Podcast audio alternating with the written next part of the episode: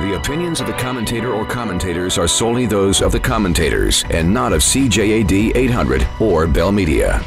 For professional advice with a personal touch, consult Fuller Landau, Chartered Professional Accountants and Business Advisors. Click on flmontreal.com.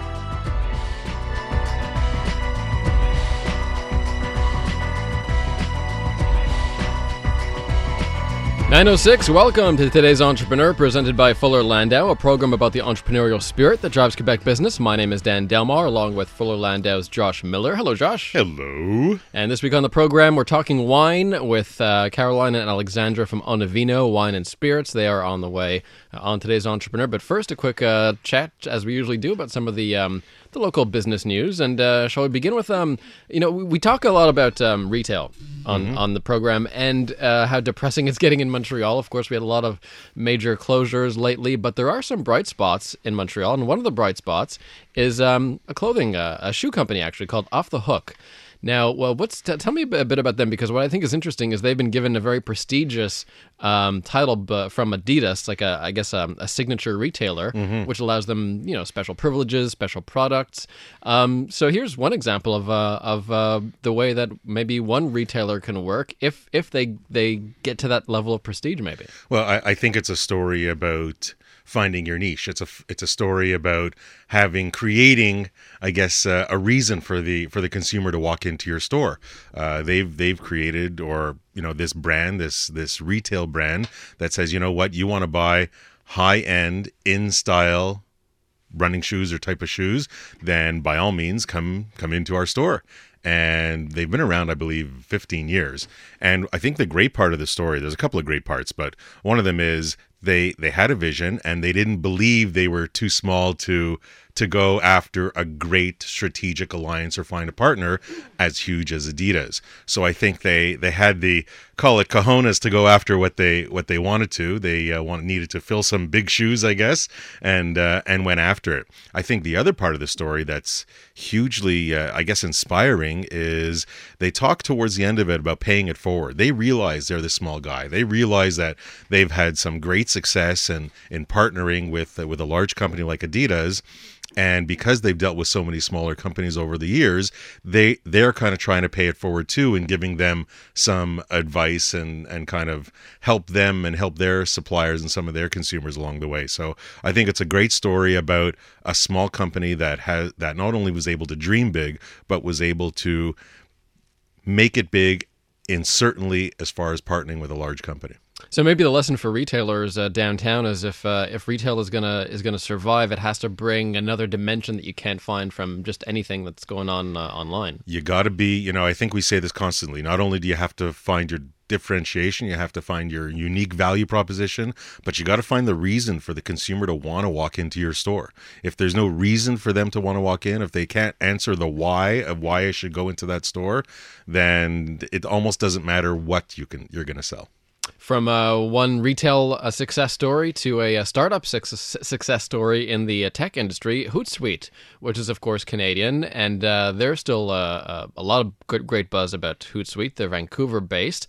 Um, an example of I think this is a social media management system. Mm-hmm. So it's one of these companies that would never have existed ten years ago, right? Correct. And here you have what's going to become probably a a company worth hundreds of millions of dollars one day, um, based on something that uh, that didn't even exist uh, oh, just over a decade ago. And and what the what the article or what their story is partially about is getting users, getting users to subscribe, but giving away their product and gaining that consumer base, gaining that call it list of, of, of customers, list of email addresses, list of people that they can reach out to because that's where their value of their brand is going to lie. Yes, they, they've created a good software and a good platform, uh, no question about it, with all the social media but they've also achieved the goal of hitting i think it was 11 million users 11 million users plus and that is huge for anybody that's looking out to for any marketing efforts or or what have you uh, notwithstanding the you know the CASL the uh, anti-spam regulations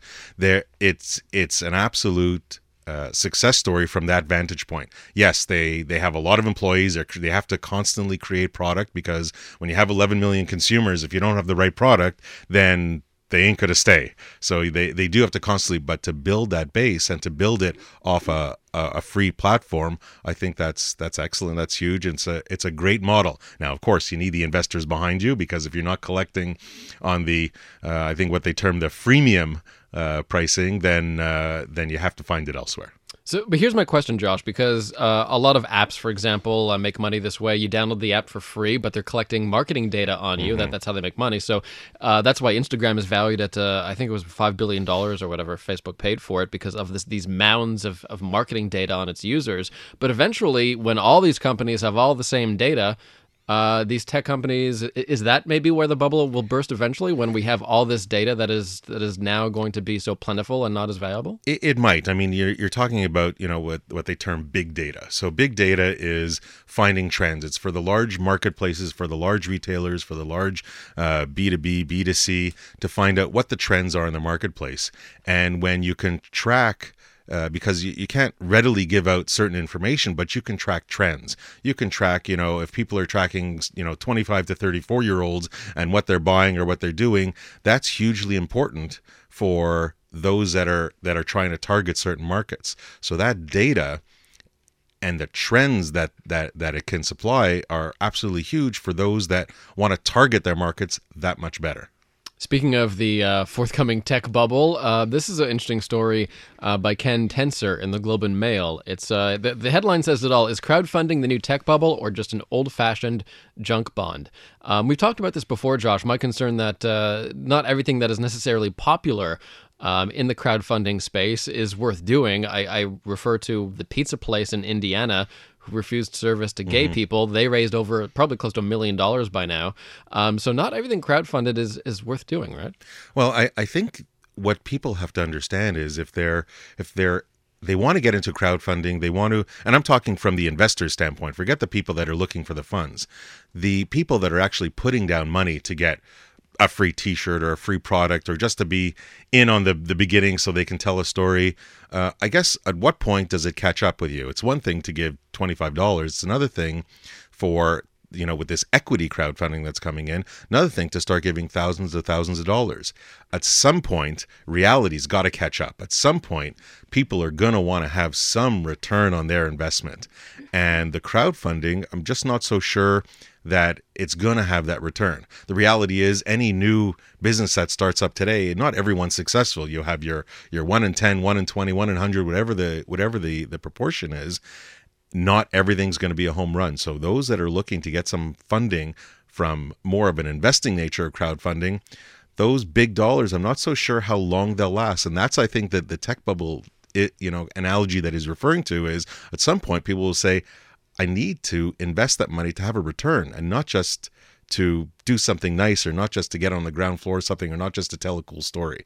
And I think that's where maybe the bubble might burst one day. I think we're not so close to it because it's still pretty new, but at some point reality is going to slap somebody in the face. Do you like the comparison though? Is it a good old fashioned junk bond? Is it a, uh, a penny stock? Is it something that investors just take a gamble on? Uh, I think it's absolutely investors take a gamble on. I think it's basically go to the lottery store and and you know at least you know here I guess you can see what the product could be. You're seeing what the potential is. You're trying to giving your own input on what the future is like. But the reality is, who knows? And from a consumer standpoint, it's absolutely rolling the dice.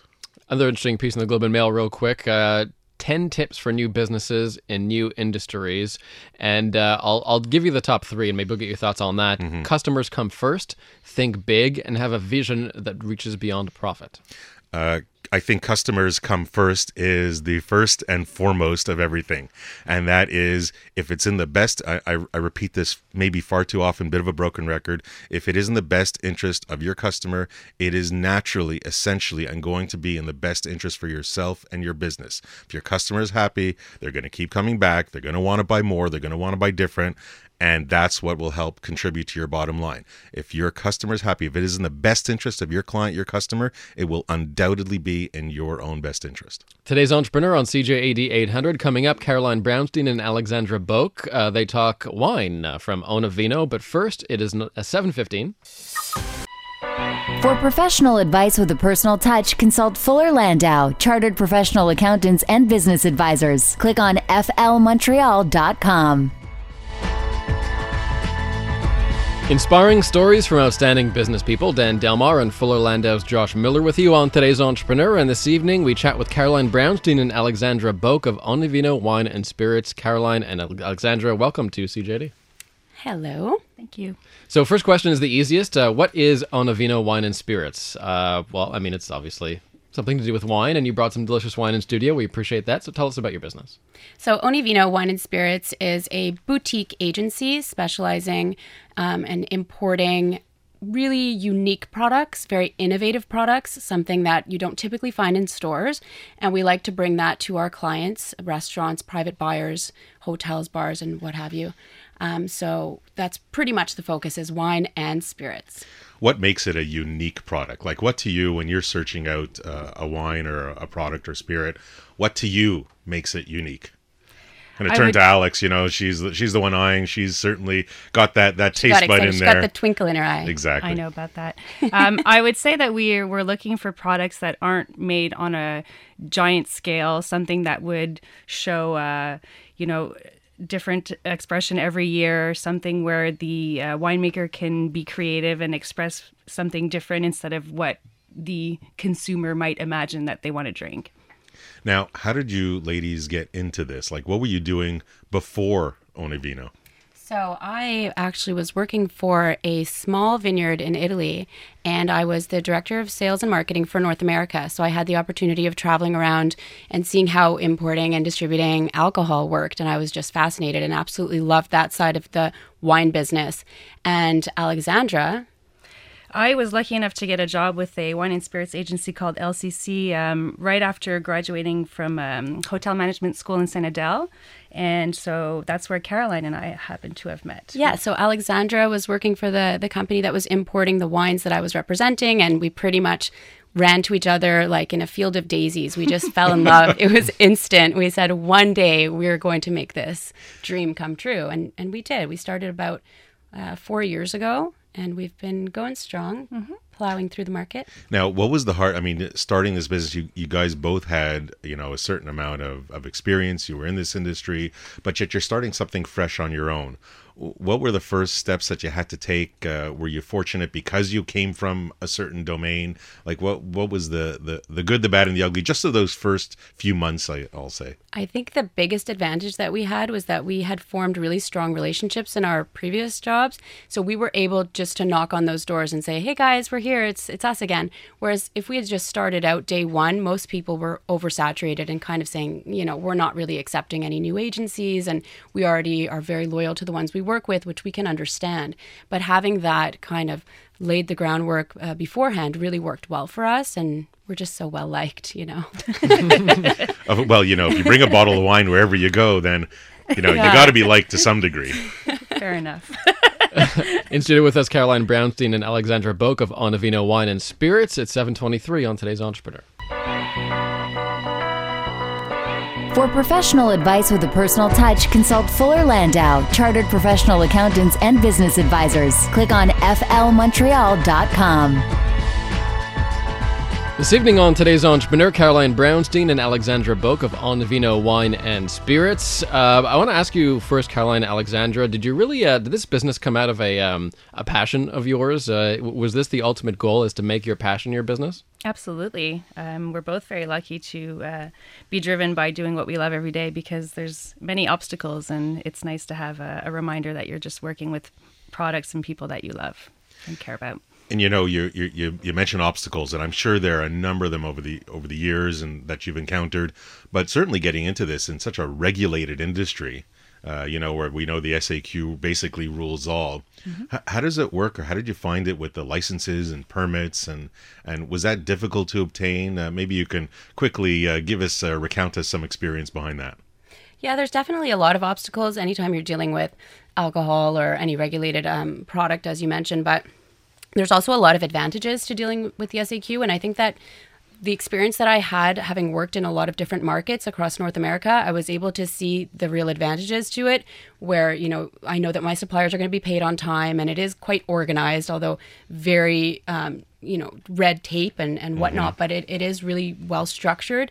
So I think that we do appreciate as much as we are sometimes banging our heads against the wall to figure out how things are done, but it's just a lot of trial and error and we've made a few mistakes and learned along the way. So we we grow every day. Now you guys complement each other pretty well. Like you know, do you overlap in your roles? Like what what do each of you kind of specialize in in your own respective business? Well, it actually does work out perfectly. And I often say this I think that in our business, a lot of times it's driven by strictly wine passion or the love of wine. We both do love wine, but Alexandra is a real specialist in wine. She's an advanced sommelier. She's working towards her master's. So she has the real love of the wine. And then I'm more um, really passionate about the business of wine. So I'm more of the numbers girl. And that's how we complement each other really well. So when I'm explaining to people what we do on a daily basis, because people often ask, they can't really understand, mm-hmm. I say that Alexandra will be tasting a wine and really picking it apart and saying where she could see us selling it and why. And I'm just, you know, with my pen and pencil saying, or my pen and paper just saying, Ali, it's too expensive. We can't do it. Mm-hmm. And she's like, please, come on. So we pretty much go back and forth like that. So Al- Alex, how how do you manage that? The combining the business side with, hey, you know, this is the most amazing wine. We absolutely have to bring it in. And when Caroline looks at you and says, "Are you crazy? It's far too expensive. It'll never sell. We have to keep too much on the shelf." Uh, how do you deal with a situation like that? Well, I think having experienced ordering wines that you can't sell, the uh, trauma of being stuck with uh, buying your own product has really uh, molded me into making more, uh, I guess, safer choices. But it is hard because sometimes I really do love something that, you know, not everybody. I mean, wine's a funny thing. People want to try and taste new things, but they also only want to spend twelve fifty. So it's kind of you know. Bienvenue au Quebec. Yeah, I, I, I, I get the picture. Now, now part of this, uh, certainly from a, you know, it's great. It's a lot of fun. It's a, lot- you know, wine. Everybody's loving it. But, but behind the scenes, I mean, if you're deal, how many SKUs, how many wines do you deal with? We have over 100 products. We So, uh, deal with 30 wineries. So 30 wineries, 100 products. Uh, automatically, that screams, how do I manage all the inventory? How do I manage the timing and bringing it in and making sure it gets out and make sure everything gets stamped and, and my customer? I mean, that inventory management aspect that I don't know if you dealt with in your prior life before Onivino, but how do you, how do you deal with that? How do you manage that? And what have you learned? It makes me feel alive. Because you have learned no to delegate choice. to Caroline. yeah, it's really um, quite challenging, and it's funny. I was speaking to a friend of mine who runs his own company, and asked he asked me, "So is it like just in time inventory?" And I said, "No, it's actually the opposite. it's never here when we need it, and then we always have too much when we don't." So it's a really challenging thing, especially because we buy a few months in advance. So we'll be buying for you know. Christmas very soon because it takes several months to get here. Um, and then, of course, the cash flow is always very challenging. And it is like doing I, I haven't done an mba and i've often toyed with the idea of doing it and i say i'm doing an mba every single day running this company so it's a lot of um, excel spreadsheets and just playing around with uh, with numbers which i quite enjoy to be honest Which means you, so you're not using a software. You kind of build your own build your own monster. yeah we actually built a friend and i um, built a really advanced uh, excel uh, spreadsheet that pretty much calculates everything for me um, so it's it's really quite advanced and we're very very happy with that Now, there's no doubt that when you have all this inventory and you got to manage it in the cash flow, there's got to be customers, there's got to be marketing that comes next. So when we come back from the break, we'll hear a lot about that part of, of your business at Onivino. Caroline Brownstein and Alexandra Boak of Onivino Wine and Spirits this evening on today's Entrepreneur at 7:30. For professional advice with a personal touch, consult Fuller Landau, Chartered Professional Accountants and Business Advisors. Click on flmontreal.com. 735 on today's Entrepreneur, a program about the entrepreneurial spirit that drives Quebec business. My name is Dan Delmar, along with Fuller Landau's Josh Miller, and our guest this evening, Caroline Brownstein and Alexandra Boak of Onivino Wine and Spirits. Let's uh, move on to marketing, guys, and let's talk about how you put yourselves on the map. It's um, been only four years, you said? So, four years, and uh, you guys have uh, certainly made your mark. How did you do it in, in so little time? we uh, drove a lot of wine to a lot of different establishments and did a lot of tastings and had a lot of parties and just keep going. Just make sure that the right bottle is in front of the right people, Exactly. and that's what that's what you push. Mm-hmm, Now, you when you're you're getting, I mean, I presume you have a lot of restaurant clients. Yes. but there are a lot of one-offs. There's very few chains, I guess, you deal with. So you you do have to kind of see and meet a lot of people. Exactly. How do you? You're two of you. How do you get to everybody? Well, thank God it's a very competitive industry and people don't want to see that much of you. So that really takes out uh, a bit of the stress. And I think if you just manage your time properly and you know who you're going to see with what wine, and it's it's something that's manageable once you get the swing of it. You come on shows like CJAD and talk about your wine. That that that can't hurt. No no No. question about it. We're going to take the week off. As long as they can all find you, right? You know, Yeah. uh, onivino.ca or wherever they can find you. Well done. So they prompted. You know, you, you give me a little wine, and I'm I'm I'm able to to, Plug anything. to plug almost anything. like putty in our hands. Exactly to me the bottle is not quite done yet but it's getting close uh, so so tell me what about from an online aspect are you you know are you embracing that the social media and the online does does that work for you or is it really that you know be in your face and make sure the product is in their face or some combination thereof Definitely a combination of the two. We have some wines that will post a photo on uh, Facebook or Instagram and people start calling us, I want that. It looks delicious. We're like, all right, more power to you. Looks delicious. How does, how does the wine Yeah. look delicious? So funny, just from the label. Sometimes people are so attracted to it. We're like, that's such an odd comment, but okay. but a lot of the times we do have to get in front of people and they do need to get a, a sip of that wine to, to really know. now are you constantly searching for new customers? And if so how do you how do you reach out to them? How do you find them? Uh, we try to reach out to new clients, but this is one of those businesses where you want to work with people that you've developed a relationship with, just because um, the restaurant industry can be a bit touchy, and and it's probably safer for your your pocketbook to be dealing with people that you know are still going to be around in the next uh, little while, because it's an investment on everyone's part, right? There's time, there's tastings, there's visiting the client, there's bringing people there, so we're we're all trying to support each other. Montreal must be really um, interesting in that respect because and dangerous because there's so many. I mean, most restaurants are independent. There's new restaurants opening up all the time and closing all the time. How do you guys make sure that the uh, people you're selling to aren't going to be out of business in a week from now? Praying, a lot of praying. no, I mean, I think you get a sense of who's doing well and, and why they're doing well. And I think it's just a, a bit of logic. And, and there's no surprises really when you hear something's closing. Unfortunately, there's always a, a few signs, you know? So, And and you know, I, I, Dan, after the break, we're going to talk a little bit more about closing of restaurants and kind of the anatomy of a of a restaurant in bankruptcy. Uh, but in the meantime, as we come to the marketing and your and your customer base, does that mean have you said no to a customer before? I mean, you're kind of just starting out, but and you you want to get all your customers, but have you had the ability to say no? It's a funny thing when you first start your business, you're really hungry for it. So you'll say yes to just about anybody. And then as time goes on and you've been burnt a few times, you start to become more selective. So, yes, I have to say in the past, probably year and a half, we've really tightened our uh, our belt and sort of had to say no to a few few customers. And do you monitor your competition? I mean, there's so much, so many people out there selling. Uh, people might not know it, but I, I'm sure there's a ton of private wine importers uh, and spirit importers. How closely do you keep tabs on them? Or I mean, there's so much product out there. How do you manage that? well, it's a small, big industry. So, I mean, uh, you end up doing events that are you know industry related. So you're always getting a sense of who's doing what. And there's all sorts of trade magazines that are relevant to our market. So i think it's kind of hard to not know what's going on and keep up with uh, the trends. Do you go to trade shows? absolutely. Do they work for you? yes to a certain extent. Hesitation. And, and you know we, we we've had a number of entrepreneurs on the show and they kind of run hot and cold. Some of them say trade shows are absolutely awesome. It's it's a great showcase for them. And others say well i got to attend. I got to walk around. I want to see what's out there but it doesn't really do very much. So in your industry does it work for you? We are very selective um, as to which shows we participate in, and the ones that we've chosen to work with have it's been maybe three years running that we do the same ones, and we're very happy with them. But we've definitely declined uh, to participate at, at others that just don't fit what we do. So, no it's it's bang for the buck right? It's not cheap. It takes time dollars and effort to to go. You got to make sure there's some type of return. Absolutely. we're also building a brand so it's kind of hard to establish what the instant you know effect is of our participation is as well. Sometimes you just got to make people curious and thirsty and then maybe on the next order they'll be interested. So it's it's not as cut and dry as we would like it to be Now, now, there's no doubt there's got to be associations, whether it's wine importer or wine or spirits associations. Do you belong to an association in your industry? We do. You can point to each other, but nobody can see. i just pointed at caroline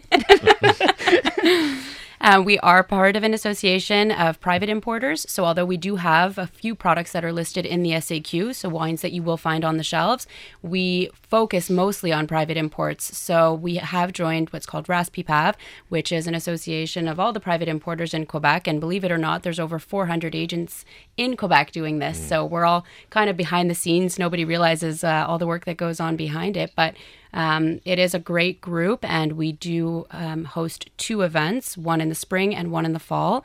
And uh, it's an opportunity for the buyers to come and taste and you know private buyers as well can come and buy single unit bottles as opposed to full cases mm-hmm. which is the only time of the year where they can do that and it's a really really great time do you find that your association is more collaborative than competitive? Again, we've heard some conflicting stories of other entrepreneurs say, "I don't want to join because you know they steal ideas or or it does you know it's too cutthroat," and others that say, "You know what? Everybody respects each other. We get we we collaborate. We share some fantastic ideas, and it works." So, how do you find that association? Um, I really like it, and I think that we've it's been very beneficial to us so far. We tend to have more um, allies than than foes, but I mean, there's always uh, a mix of everything in every industry, so you just got to be wary who you trust. Now, you said you deal with about 30 different wineries. How do they assist you in marketing their product? So we'll have um, the representative of the winery, whether it be the winemaker, the owner of the vineyard, depending on the size, or the export director, will come into the market once or twice a year, sometimes at this wine show that we spoke of in the fall with RASPIPAV. Otherwise, it'll be just a random visit during the year, and we'll organize some tasting events, some tastings with restaurants, winemaker dinners, which are really a lot of fun, where we can um, pair the food with their wines. And it's a really great time to showcase the products of this one winery and that works really well for us. Now, you're two of you. Do you have any other people working with you? Uh, what you know, what kind of has worked for you in the past? Do they represent you well? What's been your experience? We've tried to hire some people in the past, and unfortunately, we're not big enough that we can afford. I think to pay somebody to do what we do and train them to do what we do and motivate them to do what we do. So it just kind of became a a situation where we had to go back to basics and and keep the the formula simple and it's working quite well for us actually more beneficial than than the latter. So for now um, it's just the two of us. It probably will be that way for a few more years but hopefully we'll we'll be uh, able to try that again soon. Do you think that not having an extra body might limit your growth uh, as it stands, it was limiting our growth to have an extra body. So no. Oh, what the extra person was limiting it? Yeah, it was just too. It was like having a, an extra child that you had to hold hands all the time, and it's normal that they weren't as driven as as we expected or wanted them to be because it's just not their business, you know. So. It takes a lot of drive and a lot of passion, and we just both happen to have it, which is so lucky in itself just to have the two of us. That to find a third or fourth, it will come down the line. I think organic growth is really important, and we did try to grow really quickly mm-hmm. and we had to scale it back like ali mentioned but i think that it, it's definitely going to be a diamond in the rough that we'll have to to search for well you're you're four years in and it sounds like you're definitely on the right path so much success to you and uh, I, I think it's uh, it's it's it's so much to learn and so much to digest. Mm-hmm. So no pun intended in such a in such a short period that there's so much more to come. So uh, Caroline and Alexandra, obviously in a business that uh, they have to watch uh, restaurant closings very closely. And after the break, we'll talk to Patrick Sullivan, trustee at Fuller Landau, and uh, he'll do a segment called "Anatomy of a Restaurant Closing, Restaurant Bankruptcy." So that's coming up because we've we've had a few of them in Montreal, of course. Mm-hmm. It's 7:45 right now. For professional advice with a personal touch, consult Fuller Landau, chartered professional accountants and business advisors. Click on flmontreal.com. Inspiring stories from outstanding business people, Dan Delmar and Fuller Landau's Josh Miller with you. And we're talking wine this evening with Caroline Brownstein and Alexandra Boak of Onivino Wine and Spirits. And because they deal so much with restaurants and occasionally with restaurants going bust, uh, we bring in Patrick Sullivan, trustee at Fuller Landau, to talk about uh, the anatomy, Patrick, of a restaurant bankruptcy. And I'm guessing um, that this happens in Montreal probably a bit more often than most other cities in North America. Uh, good evening, guys. Uh, yes, actually, if you look at statistics, uh, running 12 months out of the total bankruptcies in Quebec, approximately 15% uh, arise from an operation related to food accommodation. So that means there's a lot of openings, but a lot of closures, at least uh, probably an equivalence. No question. Now, usually, what's the what's the biggest pitfall that a restaurant owner will will find or be slapped in the face with, or kind of not realize when when kind of you know the not so good things hit the fan? Well, opening a restaurant is very emotional. A lot of people want to become their own operator owner. Uh, and sometimes it's like a second career. Sometimes it's like my kid went to study in the food industry or became a chef, and I'm going to help him. I'm going to open up a restaurant. Uh, a lot of money is invested, obviously, into the leaseholds. Uh, banks are very shy on the financing of restaurants, To say the least. to say the least. Uh, so I, you know, when things go bad, unfortunately, directors' liabilities come into play. Uh, even more so in that type of industry because there are basically no assets other than something that's stuck on the wall or the investment that we put on those walls. So the nature of the business makes that your suppliers will supply you provided you pay them either COD or within seven days or 14 days, or if you're a, a long time uh, person in the industry, you may get 21 days to pay. So suppliers don't support the business that much in terms of credit. So where do you get your credit when things start to go slowly? You're either going to stop paying your rent, you're going to stop paying your deductions at source. Definitely GST, QST is going to be the last ones on the on the on the hit list. So when things go bad, obviously directors' liabilities start to kick in. So thinking that you're protected because you've incorporated might not mean much. No, because as you say, the financing isn't so quick to find. So you have to find out your other ways. Unfortunately, people lean on the, these government deductions or these government uh, remittances a little bit too much. And of course, then they have the right to come after the individual, the directors. Do they have the right to come after the shareholders? Shareholders, well, they, they, they, they don't come after shareholders, they come after directors. Otherwise, a public company that would go bankrupt, uh, a lot of people would be in trouble in certain cases. Uh, and, and you know what? We're talking with very small entrepreneurs, very small businesses, so they can't necessarily afford to have liability insurance or directors' liability insurance in order to avoid those types of problems. So, I mean, friends, love money, all of that gets blown away. And uh, after a while, well, then you fund yourself with the government when things go bad. It's, it's a question of having the right product, the right place, like you always say, and having the people come in and enjoy themselves. Now the employees goes, you know, when place goes bankrupt. Yes, you have the government, but the employees are, you know, do they tend? Can they knock on the door and say, "Hey, Mr. Owner, Mr. Director, uh, give me, you didn't pay me my vacation, you didn't do me any, you didn't give me the the the right amount at the end when you let me go." What what can they come back after? Uh, employees are protected to a certain degree, but we have to understand that they're protected based on assets. Uh, each employee is always entitled to what we call the Wage Earner Protection Program, the WEP, uh, whereby there's a security up to the tune of $2,000 for unpaid wages and vacations going back six months prior to the event, which in this particular case would be a bankruptcy. But all of this is related to assets. So the government will pay the $2,000 to the employees, but then they will turn around and say, well, I have to recover my money from those assets. I have a super priority. But if there are no assets to be realized on, they will go after the director or directors and sue them for the monies that they will have paid the employees.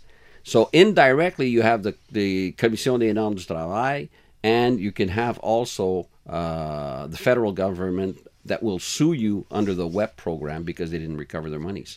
Now, you spoke a lot about assets, so when we come back after the break, we'll chat a little bit about the value or the lack thereof of those assets uh, in a bankruptcy. Trustee Patrick Sullivan on restaurant bankruptcy, and Caroline Bramstein and Alexandra Boak of Onivino Wine and Spirits in studio this evening on today's Entrepreneur. For professional advice with a personal touch, consult Fuller Landau, chartered professional accountants and business advisors. Click on flmontreal.com. Today's Entrepreneur on CJAD 800 with us uh, this evening, Patrick Sullivan, trustee from Fuller Landau, talking about restaurant bankruptcy, and of course, Caroline and Alexandra still in studio from uh, Onivino. We'll have their uh, one piece of advice for today's Entrepreneur in a moment. Now, Caroline, Alex, have you guys kind of had to live through a bankruptcy or two or three? We have uh, had to live through a few different experiences in the past couple of years, yes. Did you learn anything specific? Did you change any of your processes, or you just kind of your eyes just got a little bit more wide open? definitely opened up the eyes for us. Um, I think, like I was saying earlier, we were open to everything in the beginning, and then we started to be a little bit more selective as to who we did business with. Yeah, I'm, I- I'm sure you have to. Now, Patrick, before you you know you kept you kept focusing on the assets of a restaurant and all that. Now, in a bankruptcy, are they worth anything really? Unfortunately, uh, you know, if I were an auctioneer, I would tell you the market is inundated with restaurant assets, uh, from old to brand new. Actually, there have been so many foreclosures uh, that you know, you're other than the immovables, which are basically gyprock and fancy lights and these beautiful glasses and everything. What's left? Uh, there's the, the the kitchen assets, and there's tables and chairs. So, you know, all in all, you're lucky if you realize 10% of the original cost on a liquidation basis, and that's really being lucky. That's that's really at best. Does that mean that new restaurant operators, ones that are about to open, can actually get a deal on some great assets or go into a location that might have failed before? Oh, absolutely. But you, you see, the problem is, as I was saying, it's it's a it's an emotional thing. It's a it's a concept. It's my own personal concept, so it has to be with my own designs. So other than buying the kitchen uh, furniture, which basically is going to be used to do the processing, people have a tendency to want to personalize, you know, the looks of the restaurant. So they're not necessarily going to go with secondhand chairs or secondhand tables, or you know, they'll want to bring in their own concept. Uh, but the, there is a lot of stuff out there on the market. I mean, sometimes uh, you know the, the the owner of the leased premises will literally buy back the assets, and he's going to try to find a turnkey operator and say, "Here, this is it, and now you operate, and this is the amount of rent you're going to be paying." So much to know, but so little time. As we come to the last moments of the show, we'll turn to Alexandra and Caroline and ask each of you what would be your one piece of advice for today's entrepreneur. So I'm a big fan of fake it till you make it. You know, sometimes it's uh, you wake up and there's a, a long day ahead of you and you don't know how you're gonna get through, but you just you put on your smile and you go. Excellent, Caroline. I would say to to do something that you love and it really won't feel like you're doing work at all. Like I wake up every single morning, I'm excited. I work really late at night and I genuinely love what I'm doing, and uh, I think that's the real secret to success. No question, and Dan, we've heard we've heard that. I won't say far too often because you can never hear it far too often, but uh, you know the, the passion behind it, and and certainly knowing what you do, and and I think I think the takeaway that I have here is they've paired up, they found a partnership that works, they found a partnership that complement each other, and they don't step on each other's toes, they collaborate, and they make themselves better than the two that they are together. Um, notwithstanding the occasional looks they give each other. love so, you, uh, Ollie. so, so kudos to you, and, and thanks very much for joining us. Thanks, Caroline Brownstein and Alexandra Boak of Onivino Wine and Spirits. And thanks to Patrick Sullivan, trustee at Fuller Landau, for the uh, talk about restaurant bankruptcy. Josh, back next Monday night at 7 p.m. here on News Talk Radio, CJAD 800.